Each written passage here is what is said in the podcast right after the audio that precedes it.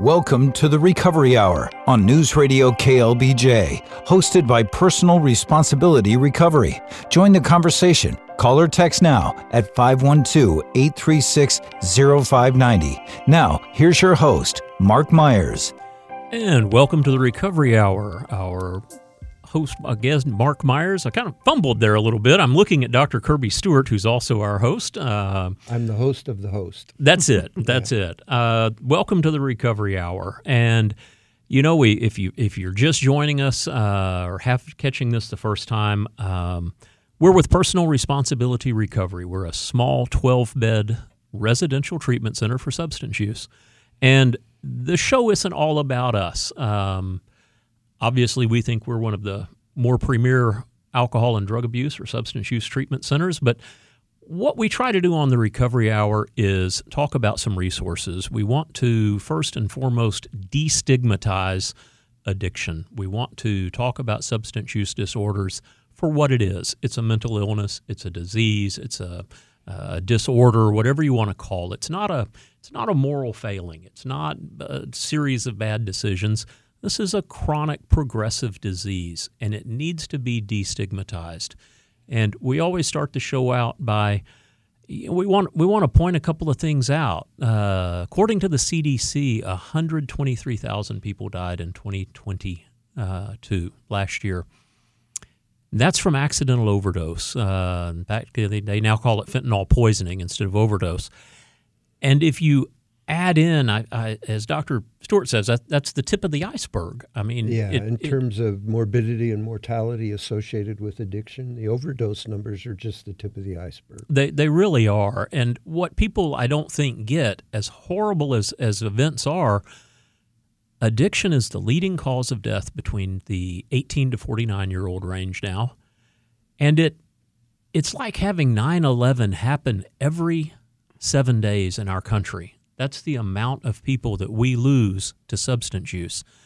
And yet we don't talk about it. We, we hear bits and pieces about it. We, we see little line items in, in government budgets and things that they, the, the war on drugs, all of these things. But the reality is it's based in guilt, it's based in shame, and it's probably the only disease or mental illness that I know of that, that has such a stigma to it and that causes people to not ask for help. It causes people to not seek help, and it the isolation perpetuates, I guess, the addiction. Uh, addiction is, is yeah, and, and I mean one of the most common traits among people who develop addiction is a tendency to isolate. But then, once they're engaged in compulsive activities, especially if those activities are associated with shame, the isolation uh, is aggravated a thousandfold. So it's a disease of isolation that causes even more isolation. And and it's just a it's it's a snowball that that until we educate, until we talk about, and we always say we want to use this show, this hour. It's a call-in show. Uh, please join us if you have any questions about addiction, any questions about resources. 512 836 0590. Um, that reaches us. And we always bring in a guest. And our, our guest today is uh, someone who, who has been through it, to say the least, um, Holly Floyd. And Holly is the parent of an addict who fortunately has found recovery. And Holly, t- tell us about the foundation that you have started as a result of that and I, I maybe back up a little bit and tell us tell us as a parent, and I know this is hard.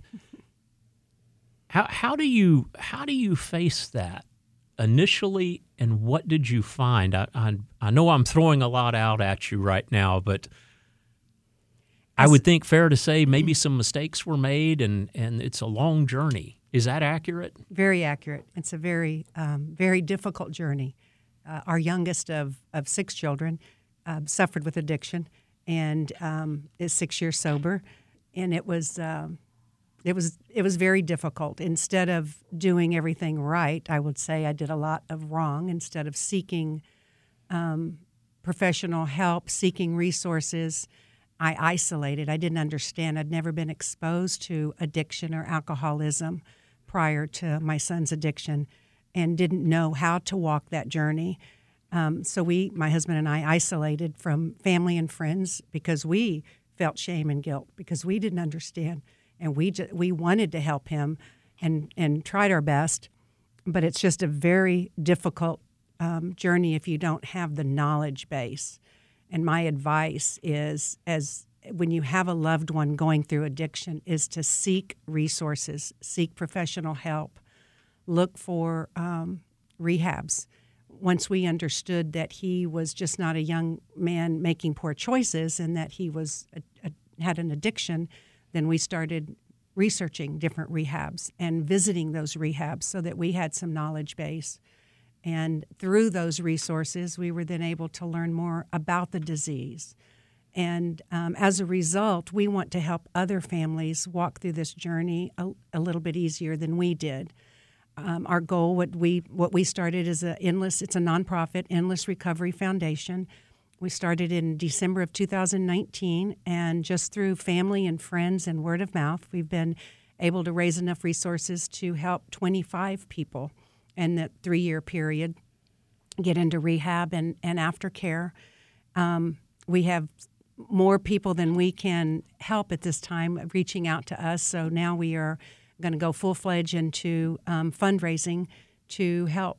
And our first fundraiser is going to be in April, but that's it's to help others. And I'm an educator by trade, and I one of my goals is to have a education piece, a simplified education piece to help families really understand that this is a disease, an allergy, and um, how the addict feels um, um, our first family weekend, I would recommend if you're when your loved one goes to rehab and they have family weekend.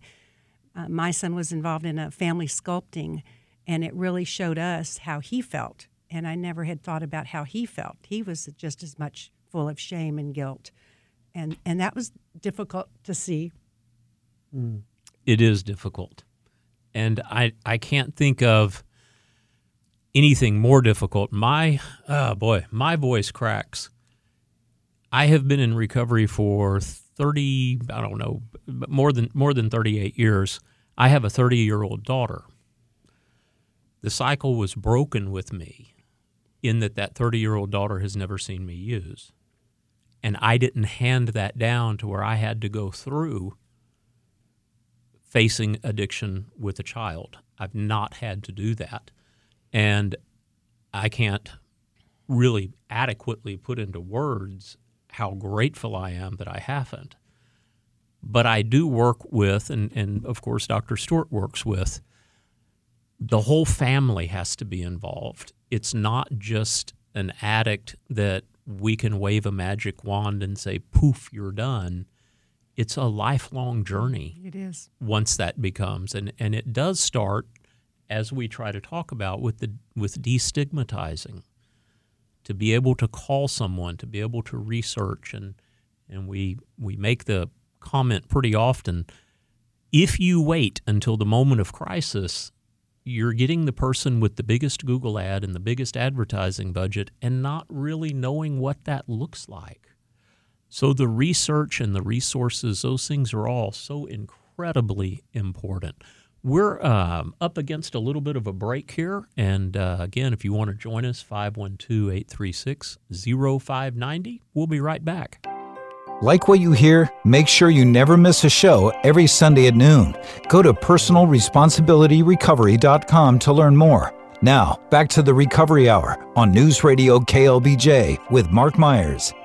And welcome back to the Recovery Hour. Uh, Mark Myers with PR Recovery. And uh, of course, our host, Dr. Kirby Stewart, and our very special guest, Holly Floyd, joining us. Uh, kind of some some experience, uh, some experience with directly as a parent. How do you how do you get someone into admit? How do you get them to the point that they're ready, or do you? Do you just have to take the reins sometime? And uh, interestingly enough, the gentleman we're talking about, Patrick, has just called in. So uh, if you're ready for it, I'm gonna I'm gonna put your son on with us. Um, hey Patrick, thank you for calling the Recovery Hour. Um, kind of weird hearing your mother on the radio, I guess. Yeah, it's pretty uh it's pretty cool. I figured I'd uh over the phone put a hand on her shoulder and let her know she's doing great. Absolutely, absolutely.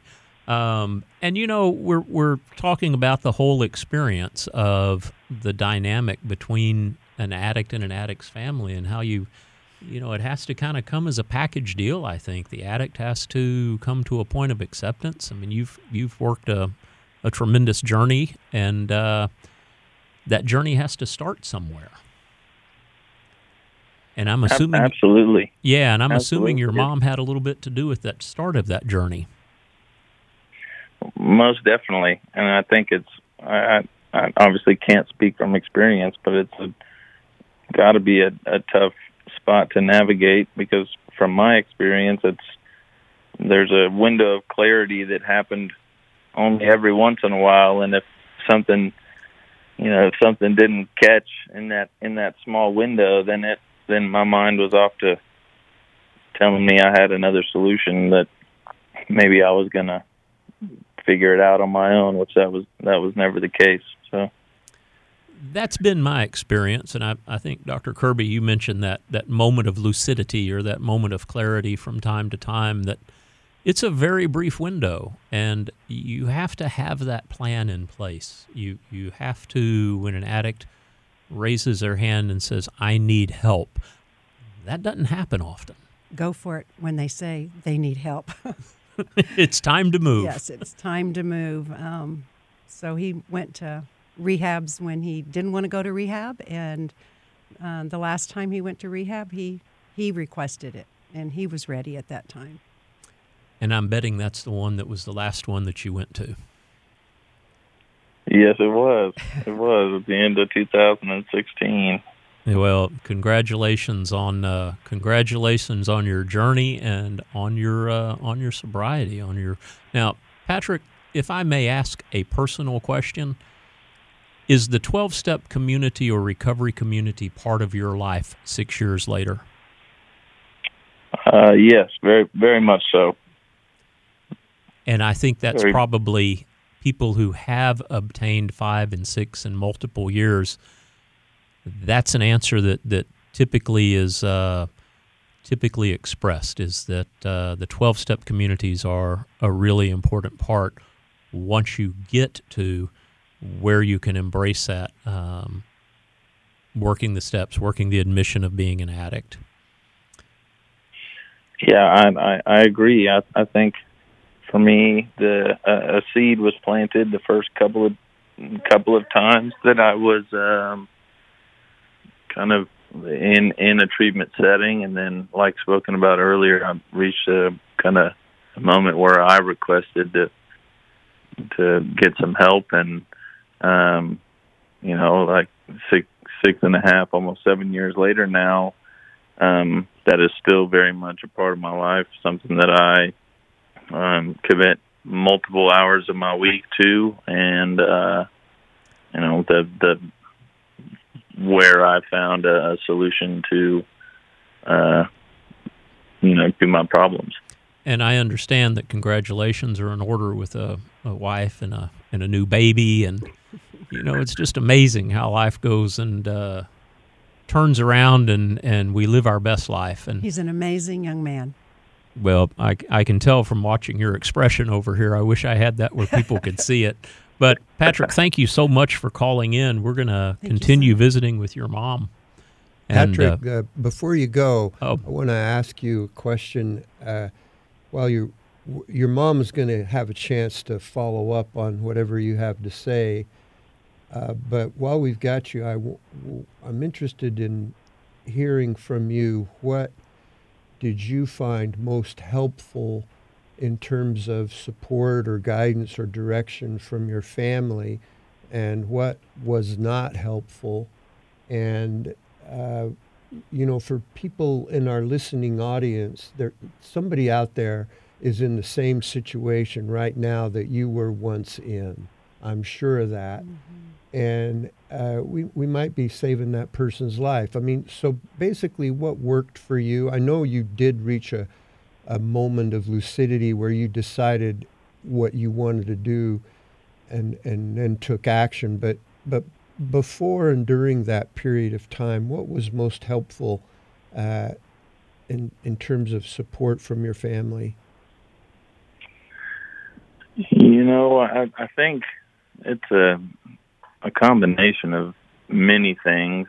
Obviously, there's you know there's the the support and their desire and efforts in keeping me uh, out of trouble and trying to help you know help me get back on my feet for years at a time. And you know although although at times that can be looked at as enabling i think to to know that regardless of where i found myself that i still had them in my corner and that they were loving me through all of my bad decisions um was was was something that i felt good about mm. and uh you know and and when the time was right help them helping me get to where I needed to be in order for um, other men and women with experience of this disease were able to help coach me and help me find a a solution. But um, I think mo- most importantly, just the the lack of judgment and the lack of them uh, giving up, and uh, I think that that was probably most important for me. So. Thank you. Thank you, Patrick. We appreciate it. We're going to visit with your mom a little bit and uh, continue uh, continue on that journey, man. We appreciate the call, and I look forward to seeing you soon. Thank you, son. Absolutely. Thank you. Love you, Mama. Love you. Well, that's not something we have every day on the recovery hour. Is the uh, the the but you know it it does speak to how difficult that journey is. If I may back up just a little bit, we've got about three or four minutes here before the break. How long did this journey last? Six to seven years. So that was probably a pretty difficult six to seven years with other children as well. Yes. And so from teenage years? He started his teenage years, yes. Um, he started, I'm, I'm going to say young, 15, 16, and went for six or seven years. The other children are older but they I had some living back at home. So it, it was a very difficult journey and, and for them to understand the disease. Um, and we had somebody come to the house and explain, you know, talk to us from from different rehabs and talk to the family. But it's just until I actually saw family sculpting at family weekend at rehab, that was when I understood what he was feeling hmm. and started having a knowledge. But um, as Patrick said, some people would call it enabling, and, and I, I, I was an enabler. I, his, one of his counselors had me go through the 12 steps and get a, a sponsor to help me through this because it's difficult. As a parent, you go into survival mode. You want them to live. Absolutely, and and his drug of choice, I understand, um, was one of the more dangerous ones.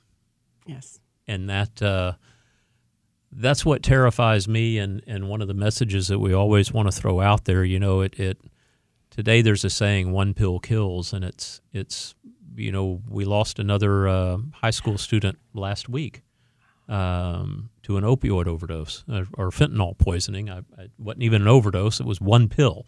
And uh, it it was the ultimate price on that. So you know the, the it's very different than the 40 years ago when I, I was involved in this. Um, and it, it it's kind of a, a scary place because we can talk till we're blue in the face about the war on drugs and don't do this. We're never going to win this the supply side of the war on drugs. Kirby, you've mentioned that several times that we have to win the demand side. Yeah. And we do that through education. We do that through destigmatizing the addiction. We do that through education, education programs for families, education programs for addicts.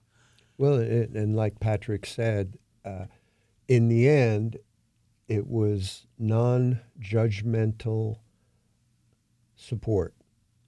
That the support could be unconditionally present mm-hmm. without judgmentalism. That that combination of attributes in in uh, caregivers and family members is what works.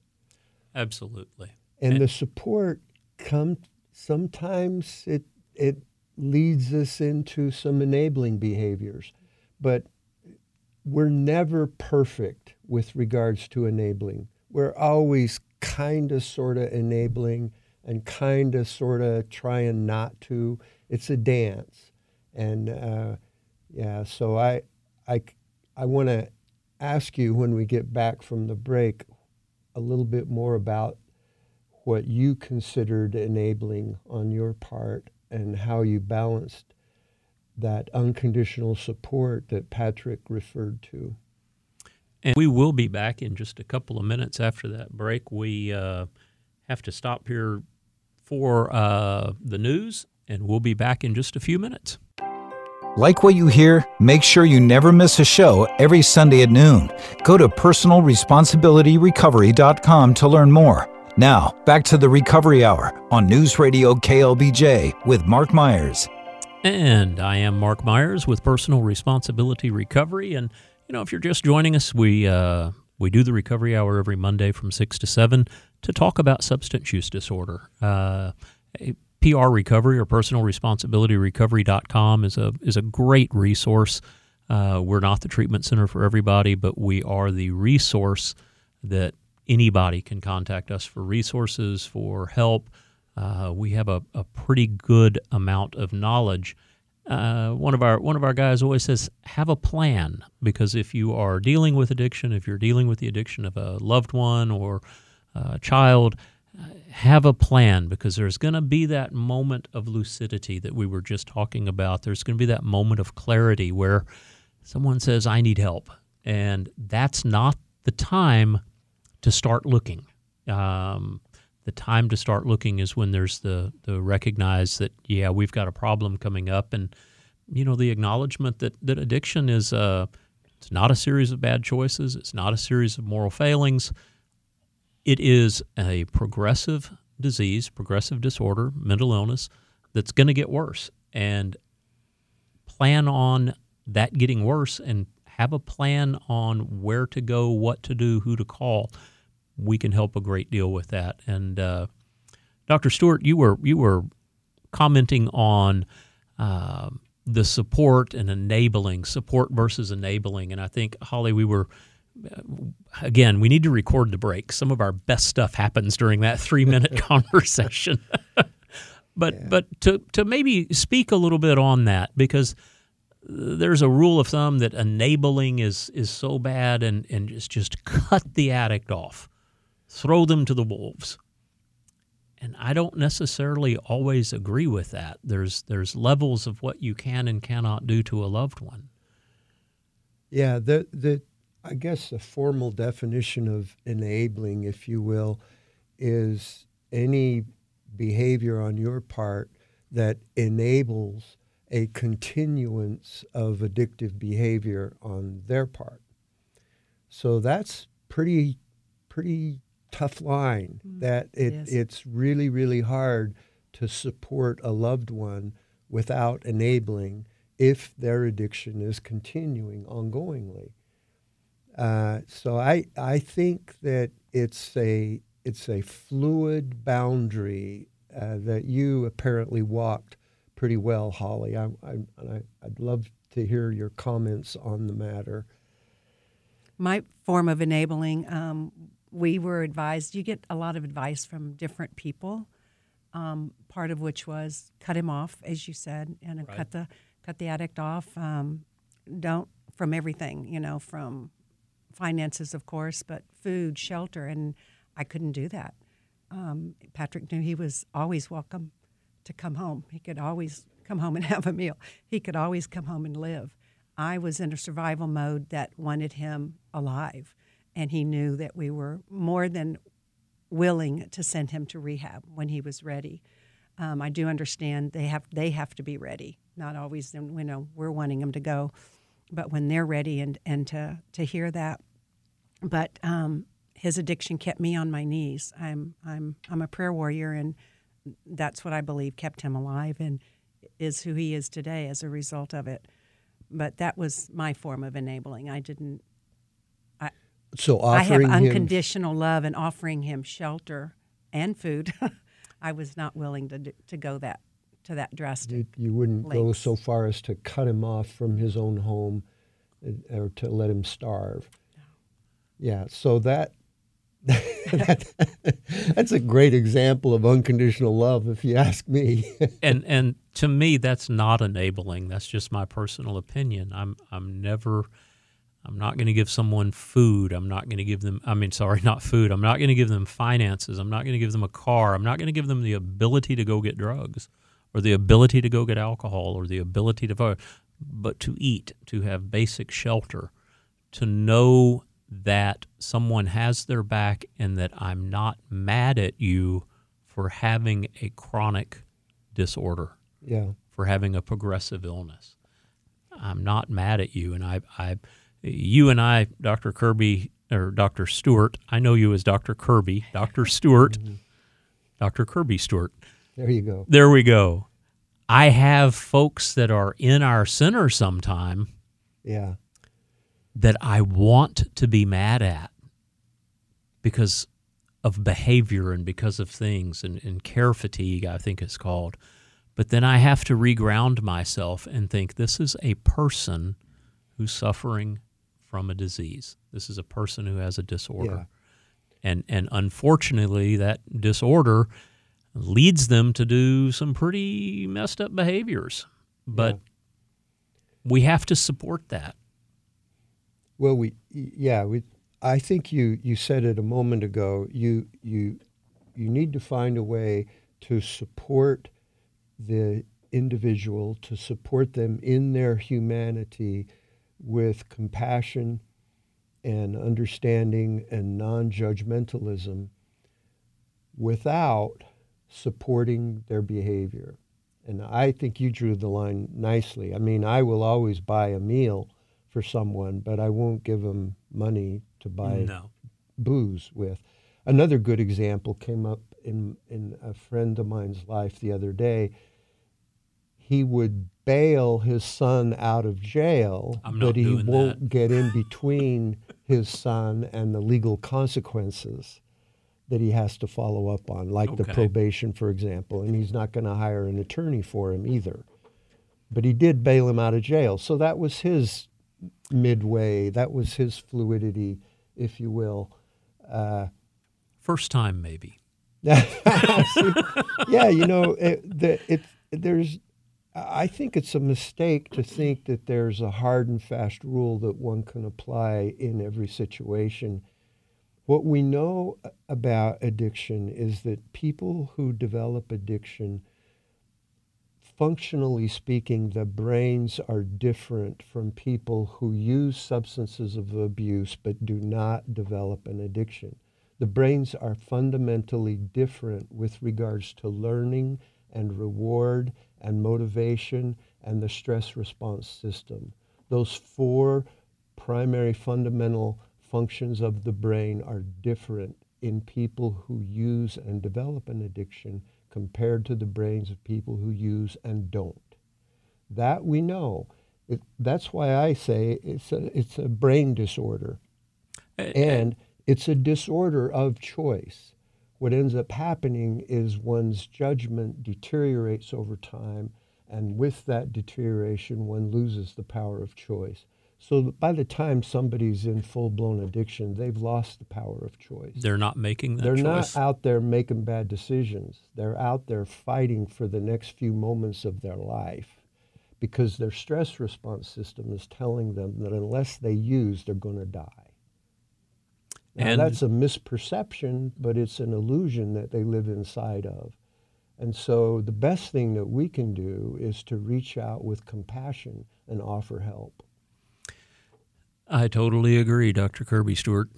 I, I, I was saying all that while being inspired by the look on Holly's face. So Well, it, it is such a it is such a conundrum for a parent. I mean, it, it I, I I know this with friends. I I have Oh, it sponsees. you know, it, it, I'm going to jump in. It does not come from bad parenting. Oh gosh, no. You know, It's hard for parents to understand that unless you understand the disease, and that's why my advice is make sure you learn if you have a loved one suffering from addiction.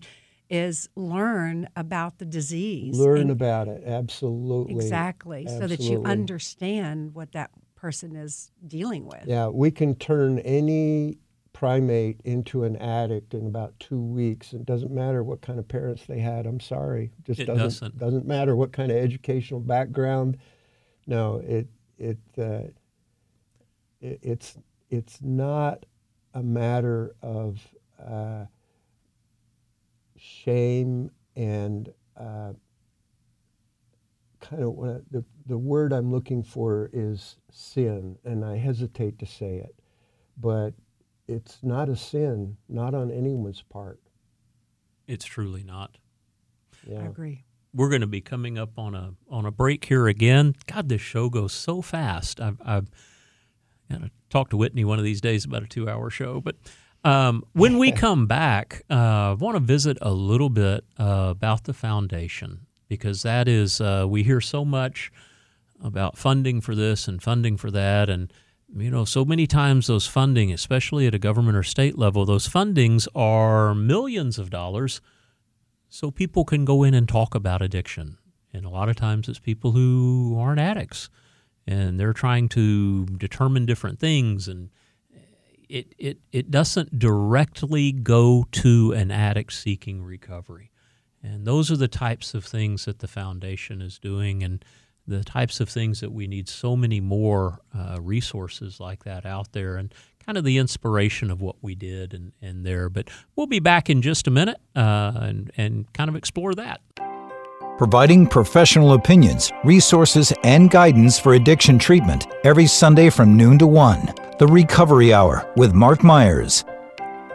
And we are back, only it's every Monday from 6 to 7. Uh, I think they might still run our show on noon to 1 as well, but um, I'm, I'm kind of laughing about that with Dr. Stewart. so, with our, our host, of course, Dr. Stewart, myself, Mark Myers with Personal Responsibility Recovery.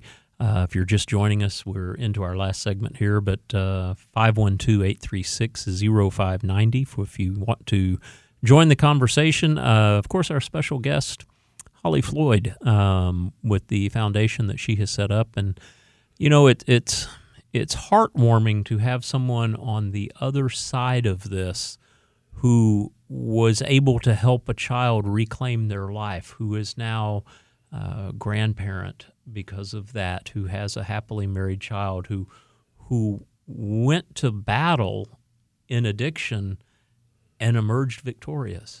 And that's not something that I mean I, I say that in, in all sincerity. It's uh Well, she did say she was a warrior. absolutely you you have to be in Yeah. this. You just do. have Yeah. to be. But you know, we're all the time talking about how one of the purposes of this program is to give people information uh, and to recommend that they contact us, Personal Responsibility Recovery, for information uh, by going to our website or giving us a call. But but tonight we have a, a, an especially rich opportunity because Holly is a great source of experience and information. So when we say have a plan, what we mean is to inform yourself about your options before you have to pull the trigger on any of those options.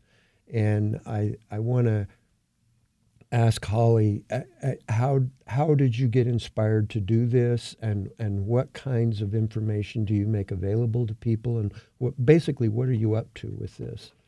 So, as a result of, of going into this addiction and the journey with my son blindly, um, I now want to help others not have to go through the journey as, alone. And so Patrick and I started Endless Recovery Foundation and go to our website, endlessrecoveryfoundation.org. And we decided we wanted to help others find quality rehab. And so, just through family and friends initially, over the last three years, we've asked for funds. And those funds go directly to clients who called and they find us on social media or Patrick is, as he mentioned earlier, is active in the sobriety community, and people know him and they'll call. We've had people call us from Alabama that we have flown in um, who wanted to go to rehab in Texas. We've sent clients to California. We've helped, you know, so we we go, we look for for rehabs for the right for the clients, but we need funding. Help us save lives. We would, you know, love to go to our go to our foundation. Help us save lives by donating. We need the funds to help people, and we call us. I I talk to parents all the time. My number's on the foundation, so is Patrick's, and we have parents calling us asking for guidance. What do we do? We've yeah. got a caller right now that wants to know some resources. And uh, uh, Chuck, thanks for calling the Recovery Hour. And uh, I'm Mark. You're on with Dr. Kirby Stewart and our guest Holly Floyd. How can we help?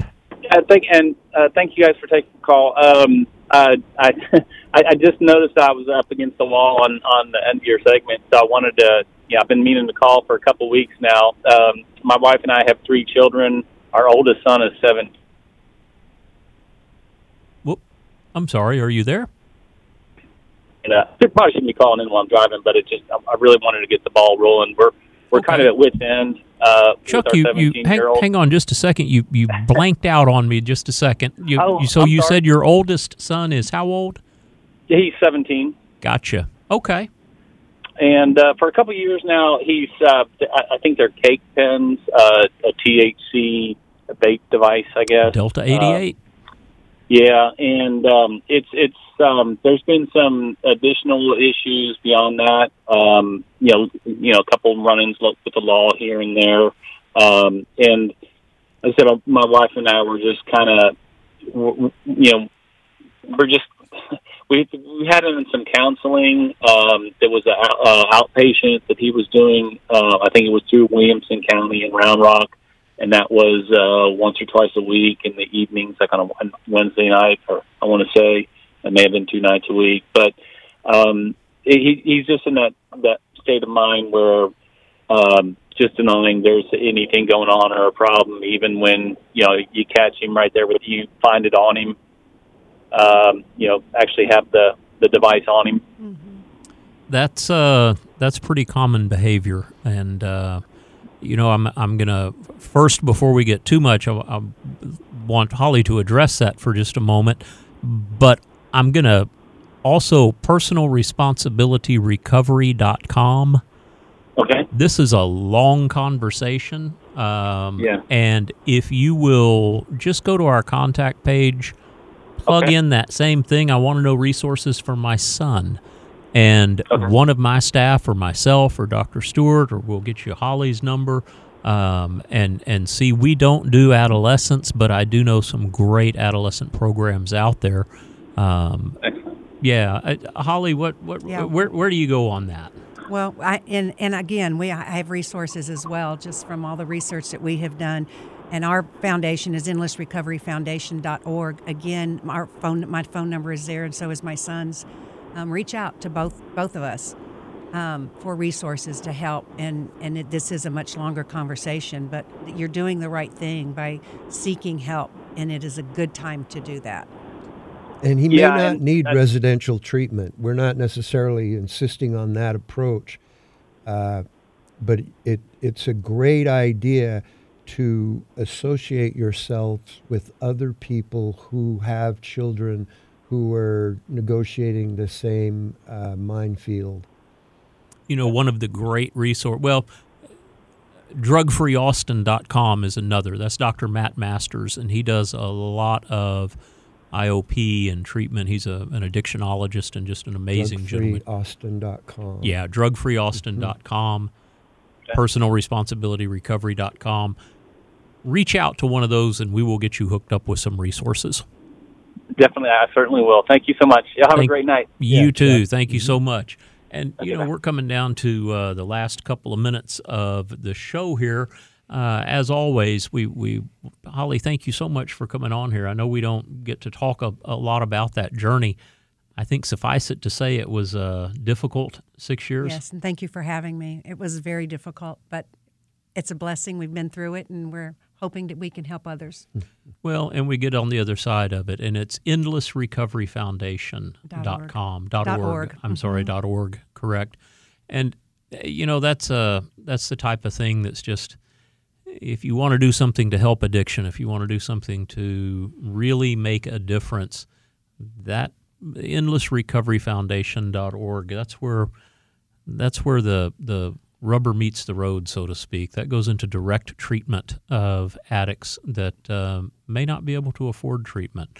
Um, there's some state-funded programs out there. There's, uh, you know, uh, Bluebonnet. There's the MHMR programs. A lot of those have waits, and you know, it's it's just when that moment of clarity happens, we want to be ready to jump. We want to be able to take an addict. Um, and get them help right then because if if they're an addict like I was, you know, 20 minutes later, boy, I got another plan. I don't need help.